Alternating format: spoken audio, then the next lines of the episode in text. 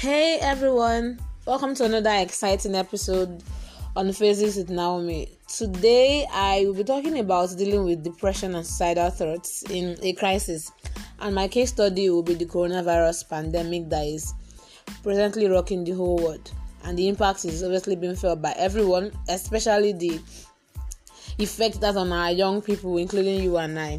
I specifically chose to talk about this because I've had a fair share of being frustrated and angry and losing hope and focus on some things I had planned out for myself at the beginning of the year. Like, I just wake up and I'm screaming at myself like, what is happening? Like, when will all this end? Can they just all stop? Like, I want out. You know that feeling that you're not moving forward, you're not moving backwards, you're just static. You're just in a place, you just wake up and you're just feeling all moody and empty and no idea of what you want to do with your life at that point, because everything just seems to not be working. You know, you just wake up, just do what you have to do, just move around, go back to bed and sleep and all. But then I came to an early realization when I was feeling that way, and I had to speak to someone about it. I got an understanding on a lot of things and what to do and what not to do, and I decided to make the lockdown worth my time. And I'm so sure that a lot of us are presently experiencing this, and if on the long run care is not taken, they might actually fall into depression. And if it continues like this and they become severely depressed, that's when they start having suicidal thoughts.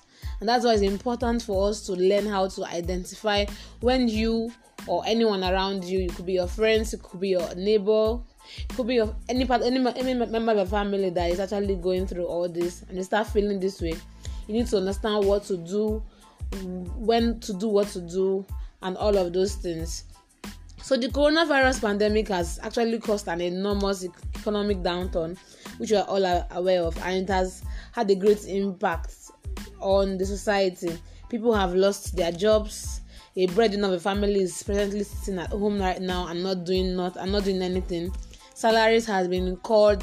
Someone who has been working in a place for about 10 years now and earning his substantial living has suddenly been laid off. You know, students are home. A lot of people are taking online classes, and then those ones who don't have the access to those gadgets to partake in the online classes are just sitting at home and just looking with no jobs or anything to do. Source of incomes for a lot of people has been closed down. People can't go to visit their loved ones anymore. Even when you see your loved ones, you can't even hug or shake them. Our social hangouts where we go to on a regular basis to relieve our stress has also been closed. We've lost loved ones and we are nursing sick ones currently. All these things has casual influence on depression and suicidal thoughts. That's why we need to be attentive and learn one or two things, because you don't know who might be in need of what. It might actually be yourself. So let's pay attention, because there's a lot of things we're going to be dissecting.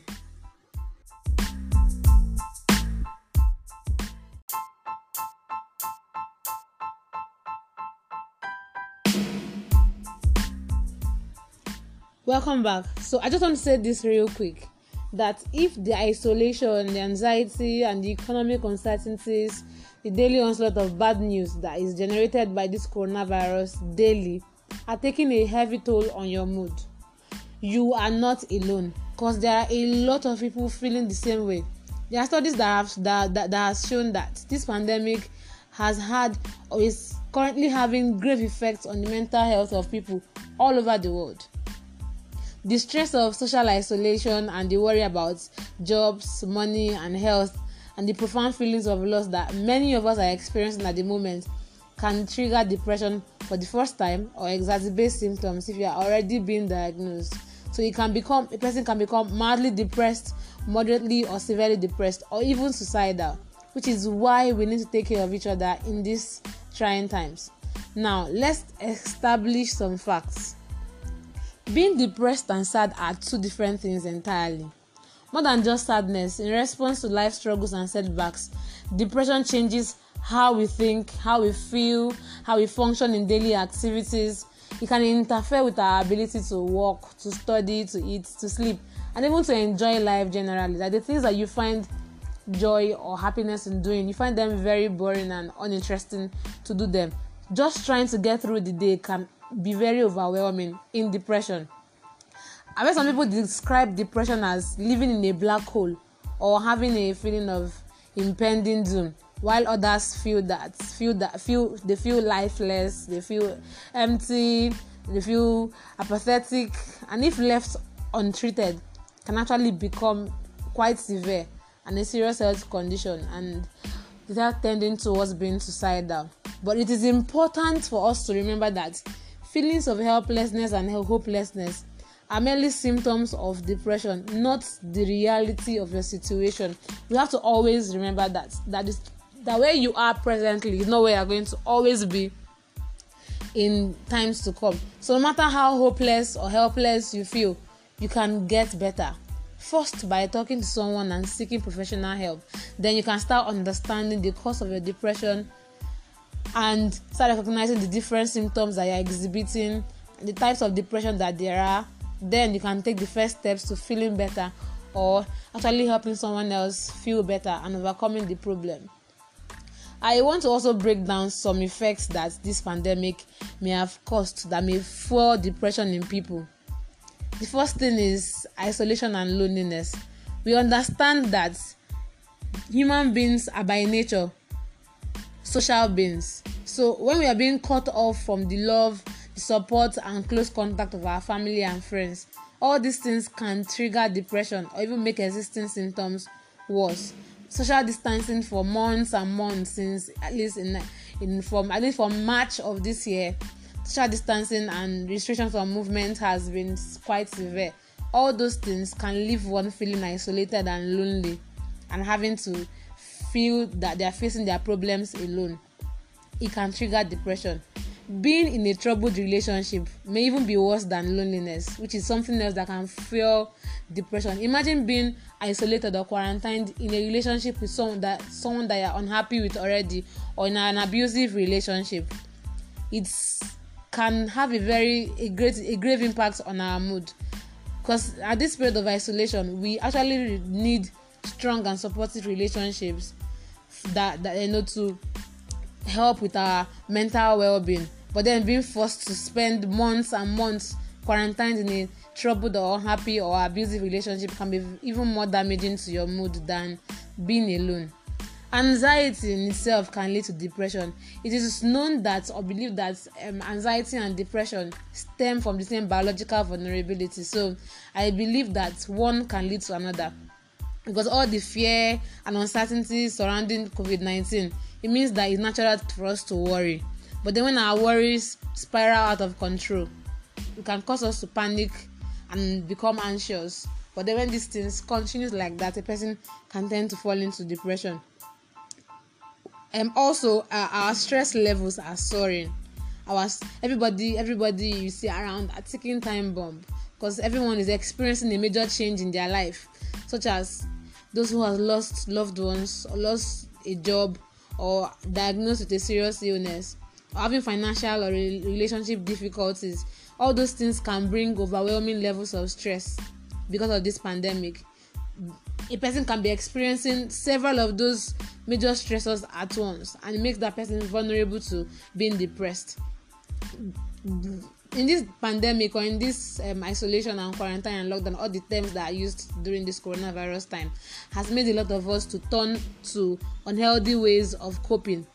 The boredom, loneliness, and stress of being in lockdown, struggling with financials, or having to juggle a job or so, or one or two jobs, because you've actually lost your main source of income. All those things makes some of us to move to unhealthy ways to cope with all these things, like drinking too much, abusing drugs, overeating junk food, in attempts to either self-medicate our mood or deal with our stress. All those things can provide a brief respite, but in the long run, they can only make the depressive symptoms worse. All right. So there are some telltale signs and symptoms that would help us see in ourselves or in others that this actually is depression. Some things that you would see in a person or you start noticing in yourself for you to be able to tell that, okay, I think I think I'm getting into being depressed, or for someone else entirely, the first thing that you see in that person is that feeling of helplessness and hopelessness. The person basically has a bleak outlook to life, feels that the situation that he or she is at that particular time is permanent. You know, they feel that the situation cannot be helped or cannot be changed. So that's the first thing a person feels when you can tell that, okay, this person can actually be experiencing depression. The second telltale sign or symptoms that you would also see is there will be lots of interest in daily activities. You don't care anymore about your former hobbies, pastimes, or social activities. Person totally loses interest or the ability to feel joy or pleasure in what they used to feel happiness or joy doing. And then there's lots of appetites and weight changes. There's usually significant weight loss or weight gain, and eating too much or not eating at all. Those are the things that you can see. There are usually sleep changes. You're either having insomnia, that means you're not able to sleep at all, or you wake up early hours of the morning, or you're oversleeping. Then the person is always easily irritable and always angry, feeling agitated, restless, even violent sometimes. They have a very low tolerance level. Everything upsets them. Anything upsets them. They're short-tempered and everyone gets on their nerves. There's lots of energy. You know, you're always feeling fatigued and sluggish. Those things that you do actively or you do for a long time, you can actually play ball for like 5 minutes or dance around for like 10 minutes. The person can't find it actively. You can't find the person doing it actively anymore. The person is easily physically drained. Their whole body just feels heavy, and small tasks are usually exhausting for them. And they are self-looting. That means they have strong feelings of worthlessness and guilt. They blame themselves for everything, criticize themselves for mistakes, and feel that everything happening around them is their fault. And then there's reckless behavior. They tend to engage in all those activities that are life risking. They just things like compulsive gambling, reckless driving, stuff like that actually puts their own lives at risk, but they don't mind, they don't care they are doing it, because at that point they begin to start valuing their lives anymore. And with depression, the person has concentration problems. There's trouble focusing and making decisions or remembering things. So if you used to be a very active child or a very active young man at the place of work or at home, and they're very organized, when they are depressed, they tend to be less remembering.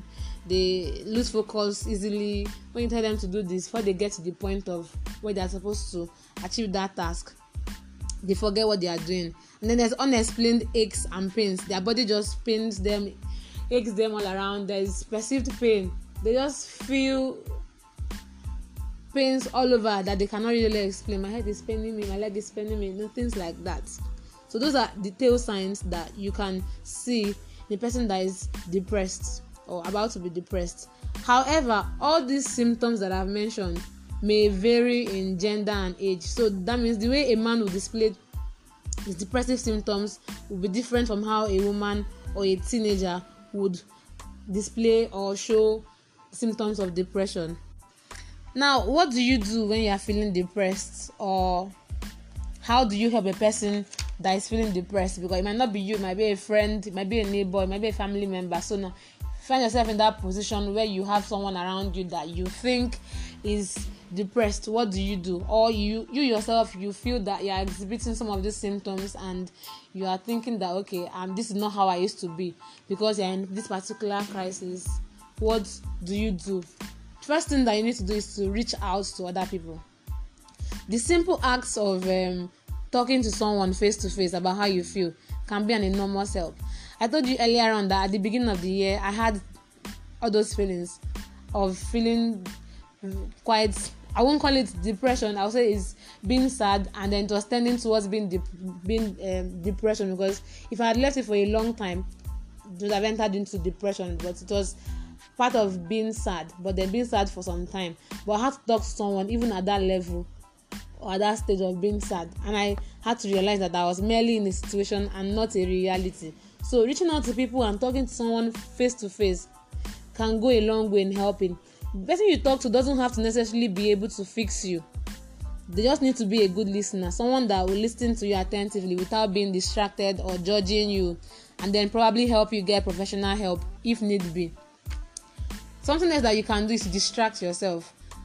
Isolation on itself from our social networks and the financial difficulties that we're facing, negative thoughts that are running through our minds, can, make us have a lot of negative thoughts and start thinking of different things that you want to do. So look for something to do that will distract your mind, that will keep your mind busy, because obviously our brains and our minds are very active. Like even when you're trying to sleep sometimes and your brain is not relaxed, you won't be able to sleep early. So imagine now that you have a lot of things that are overwhelming you. What do? Distract yourself. Look for something to distract yourself, distract your mind from. You can play music, you can look for that hobby or that thing that you've always wanted to learn. Just do something. Just distract yourself from the way you're feeling or whatever it is that you're thinking. Then you can find simple sources of joy, like things that you would need to do to boost your mood, like listening to uplifting music. There's no. I've not seen anyone that will tell me that when they are feeling that, even when you're angry at someone and you just play some kind of music that you like, something somewhere inside of you will just leap, even if it's just gradually, but you just start feeling that the lyrics that is getting to you, or the rhythm that is getting to you, or the beat, something in that music just uplifts your spirit. So find simple sources of joy in those things. You can get up and dance as you're listening to the music. You can watch funny videos on YouTube. I do that a lot. Just go on YouTube, look for Mark Angel. I'm not advertising for them, but their videos are actually very funny. Look for all those funny clips from live auditions, man. You watch live auditions of Nigerian Idol or Americans Got Talent or British Got Talent. You will laugh. The live auditions, you will see raw talents. How people come to display their raw talents, you would laugh. So find simple sources of joy in doing some of those things. Then you can also, something else that you can also do is to exercise regularly. Take short walks, dance, join whatever class, gym class, whatever class that you can be able to do. If you to do it inside your house, because obviously everybody's locked down, so do it inside your house. Organize Zoom exercises and just do something to just get your mind off it.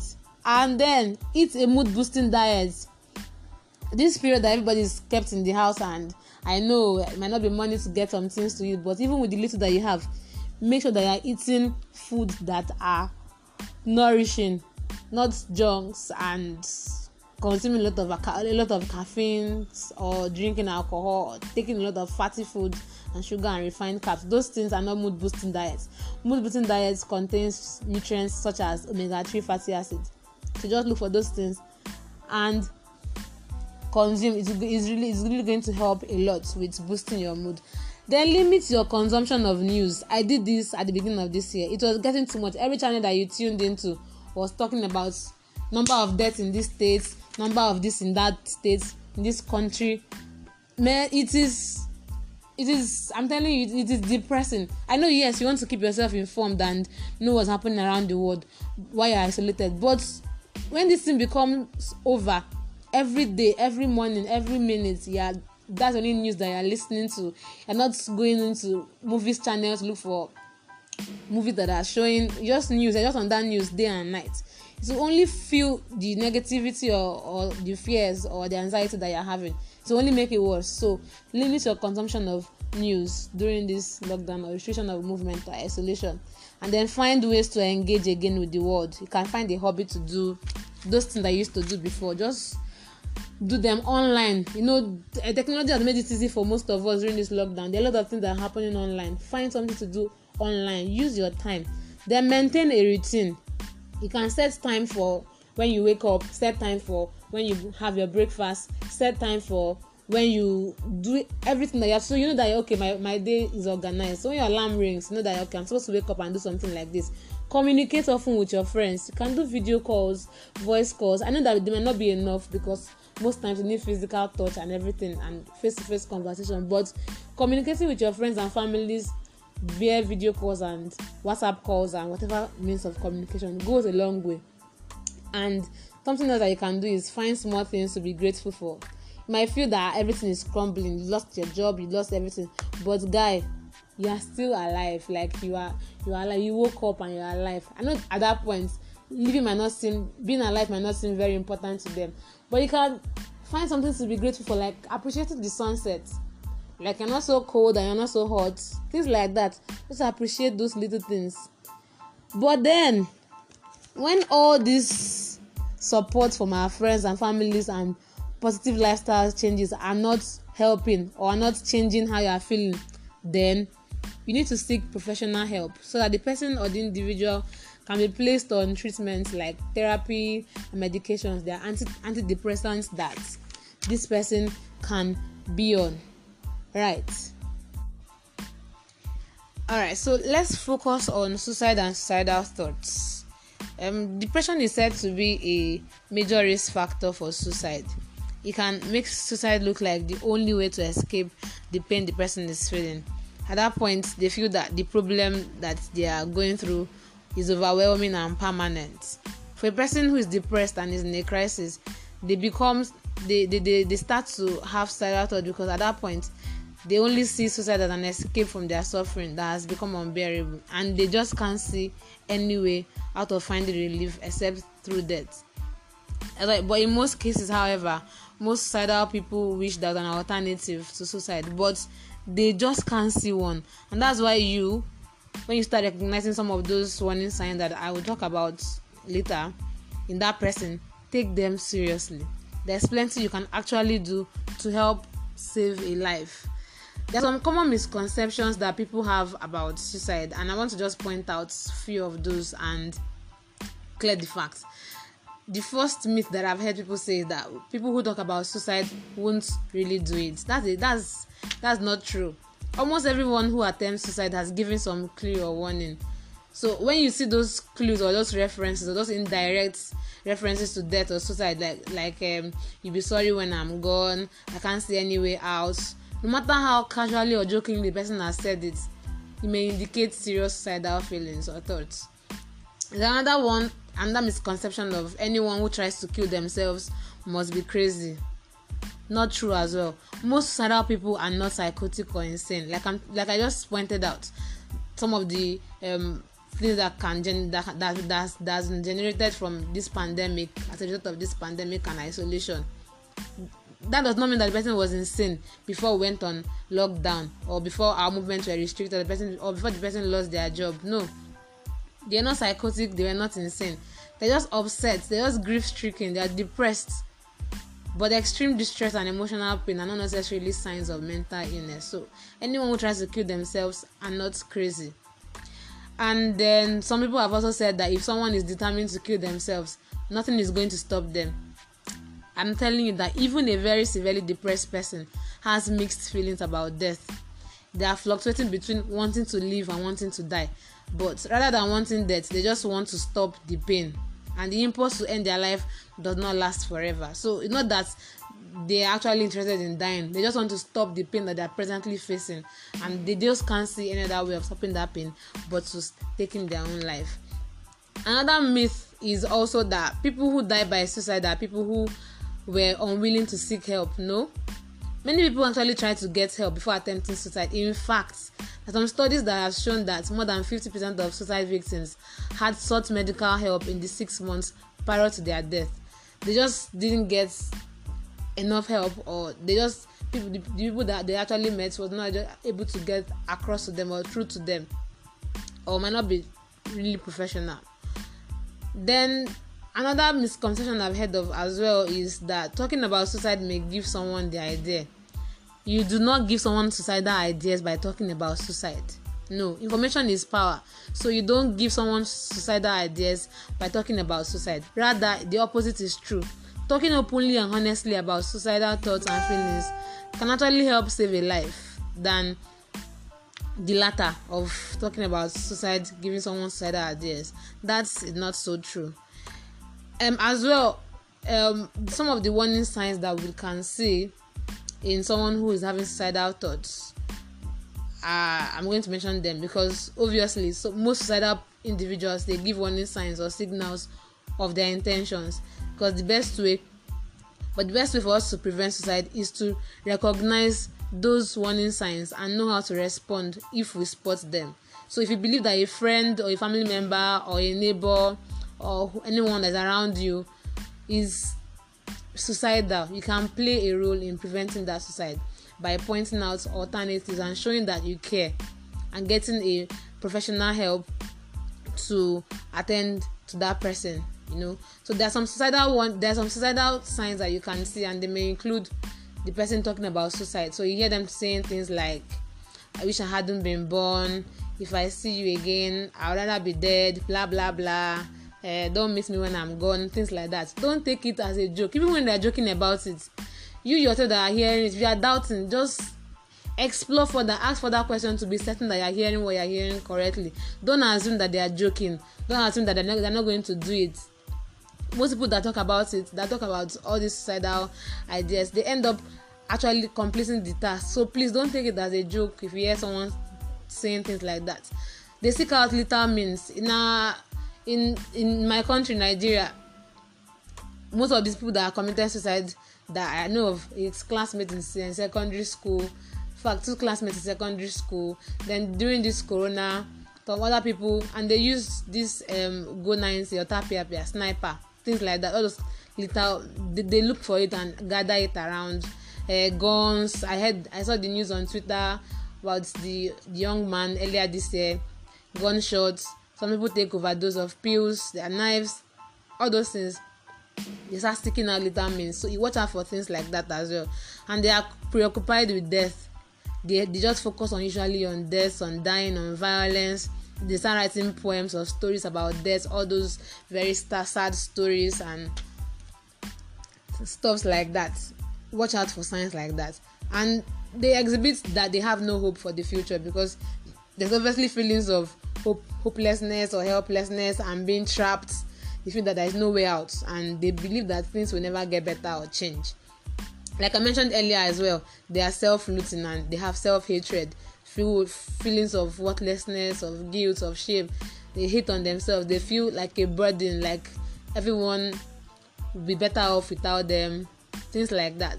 And they start getting their affairs in order. It's very common. They start giving out their most prized possessions, start writing will, start making arrangements for their family members, things like that. I give this to mommy, I give this to daddy, I give this to you, I give this to that. Start writing letters, I'll miss you, things like that. Look out for warning signs like that. They start saying goodbye. There's unusual calls or unexpected visits to family members, and they start visiting those their friends that they feel will cry for them when they are no longer there and all. And then they start withdrawing from other people. They start withdrawing from friends and family. They start isolating themselves. They just want to always be alone and just be on their own, just locked away in a particular place and just be there with no activities. But their mind is actually very busy and planning out what they intend to do, because there's always a plan. There's time for them there's time that they've set that they want to do it. There's how they want to execute it. It's not just something that you don't just jump into committing suicide. It is a process. They plan it. They set aside time for it, how to execute it, things like that. It is a planned process. So it's not something that someone just jump into. And then they start having self-destructive behavior, so that there's an increased need of taking alcohol or drug abuse or reckless driving, start taking unnecessary risk and stuff like that. And then there's a sudden sense of calm, like all of a sudden they are calm and happy after they have been depressed for a long time. At that point, most people get carried away, like someone that has been keeping to him or herself in the family, or your friend that has been keeping to him or herself in the family and being awfully quiet and moody and all, and suddenly they're happy and active and jumpy and everywhere and all. Don't take that as a pointer that they are getting well when they have actually not received any help, but it's actually a warning sign for someone who is having suicidal thoughts. Those are some warning signs that you have to look out for. When you recognize these signs in a person, especially someone that has been depressed previously, please take note of this and get help.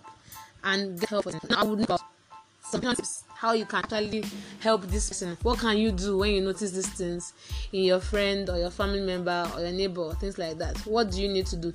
The first thing you need to do is to speak up if you are worried. So if you have seen this person doing this particular odd manner, speak up if you are worried. If you spot these warnings of suicide in someone that you care about, you may start wondering if it's a good idea to say anything. Start thinking to yourself, what if I'm wrong? What if the person gets angry when I talk? So in such situations, what you can do is you can just talk about it to the person, like ask questions. You can start a conversation about it. You can start asking questions like, I've been feeling concerned about you lately, or I've recently noticed some differences in you and I'm wondering how you're doing, if you're fine. You can ask questions like, when did you start feeling like this? Did something happen to you to start making you feel this way? Things like that. Say things like, you're not alone in this, I'm here for you. It may be wrong, but don't just keep it to yourself. Don't just feel that you are assuming or you are seeing things that are not there. Say it out and be sure that you have said it out. At that point, you may be surprised that they actually open up to you. So when you start talking to them about things like that, there's a way you can talk to them about it. Number one is you have to be yourself. So make the person know that you actually care about him or her, that they are not alone in whatever they are facing, their loneliness or their anxiety or the way they are feeling helpless or hopeless. Let them know that you care, actually really care, not just there to just listen and make jest of them or judge them, but you are there, you care for them, you are available. Listen. Let the person know that you're actually listening. No matter how negative the conversation will be, no matter how awful it might sound in your ear, listen and be sympathetic and non-judgmental. Most of us tend to be judgy and all when people start talking to us about this thing.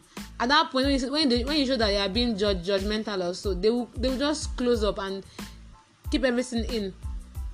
They already tell you something before and they should see that your expression or your voice or your whatever it is that you have shown is indicating that you are being judgmental or unsympathetic. They just close up to you. They don't bother again. They just keep quiet, and that becomes even worse because they feel more bad. They feel more worthless with that attitude that you have shown. Offer hope.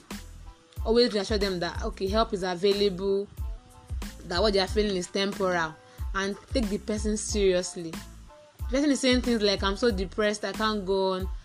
Ask them if they're having thought of suicide. Don't just assume. Ask. Speak up. Don't ever argue with that person. Don't ever start saying things like, you have so much to live for, you will hurt your family if you commit suicide, or just snap out of it. Nothing like that. Don't start arguing with that person because you're just going nowhere. The person is only seeing one way. So you're there to make the person to know that there's more than one way, and that what he or she is presently facing is not permanent, but is only temporary. And don't act shocked. Don't start acting as if you're just hearing this for the first time. Act like, okay, I know what you're saying, I'm there for you. And don't ever promise confidentiality or be sworn to secrets that, okay, what they're telling me, I'm not going to tell someone else. You cannot help that person at that particular point. You actually need to get help, professional help.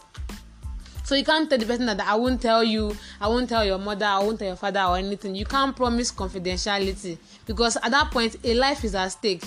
And you may need to speak to a mental health professional in order to keep the person safe. So you cannot promise that your discussion is going to be kept secret or you will not have to break your word or anything like that. No. And offer ways to fix your loved one's problems. Give advice. Make them feel like they have to justify their suicidal feelings. It's not about how bad the problem is, but how badly it's hurting your friend or loved ones. And don't blame yourself.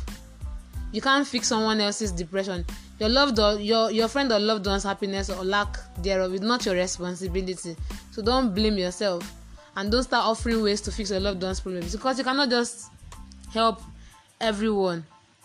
right? So the next thing you need to do is to respond quickly, in the crisis by calling for support. You need to call for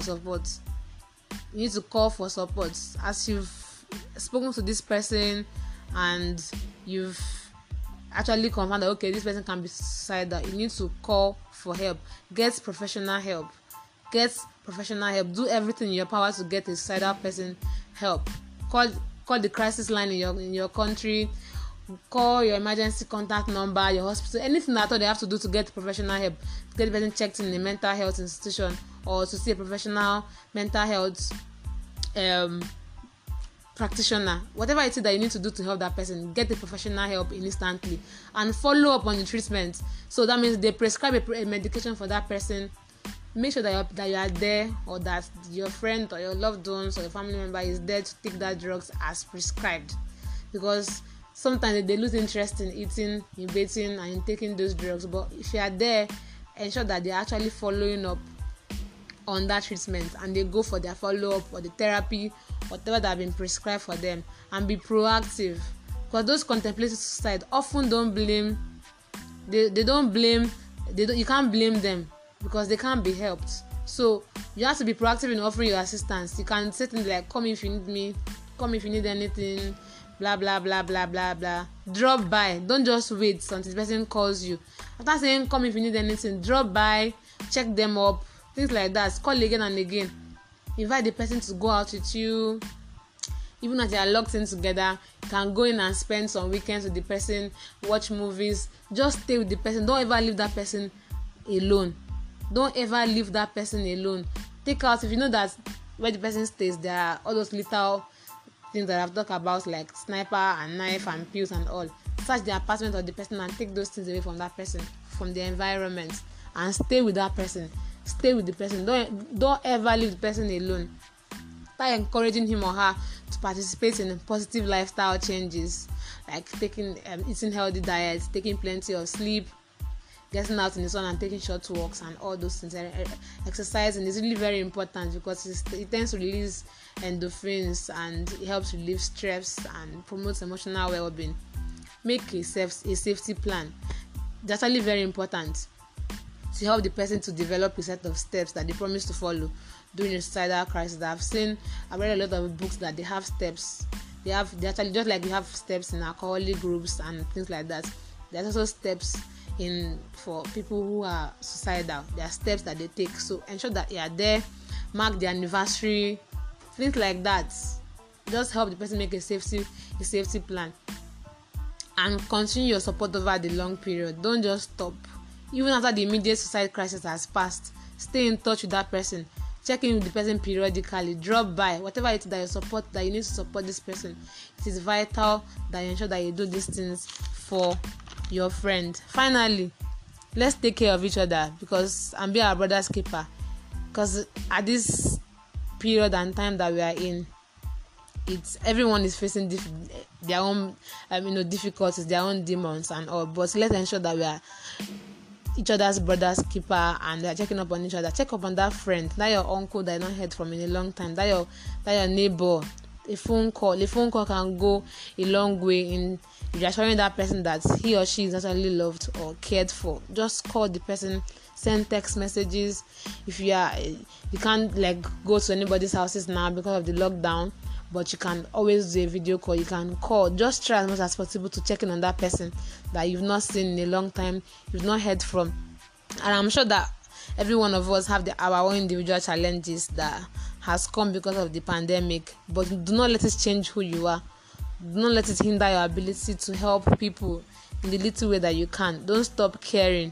Don't just stay on your own and feel that, okay, every man's for his own. No. Some people are not as strong as you are, and some people are going through what you've already gone through, but you came out stronger. So you went through that thing because you need to help somebody else. You not just go through it to keep to yourself, but to help someone else that is about to go into that thing or presently going through it. I need to help them come out stronger. So let's be each other's keeper, and let's show love, and most importantly, love yourself. Bye.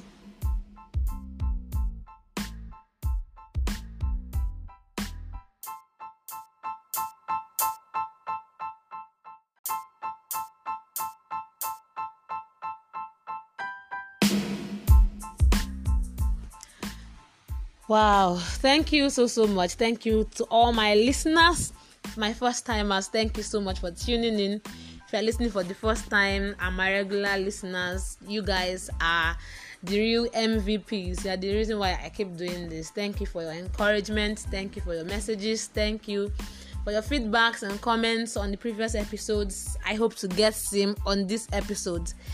And I hope I've been able to help someone out there, giving you some tips. You know, someone who is currently going through depression, or you feel can be maybe suicidal. Please ensure you get help for this person. Call the nearest emergency line. Get help for this person. I hope I've been able to help you or help someone else, you know, someone that you love, whatever. Alright, so please ensure that you share this on every available social media platform. Let's spread the word. Let's help prevent suicide and help people going through depression in our own little way. I know that this pandemic is very tough and it's tough on us, but let's do our own bits. Drop your comments and subscribe as usual to any of the available platforms. If you want to share with my listeners on this series, have a personal experience or a story or whatever that it is that you have that is relating to what we just talked about, you can drop a message by downloading the app Anchor, searching for Faces with Naomi, clicking on the message icon, and I'll get across to you ASAP. Thank you so much, guys. Thank you. I really do appreciate everything. I'll see you guys on the next episode. Love and light, guys. Bye.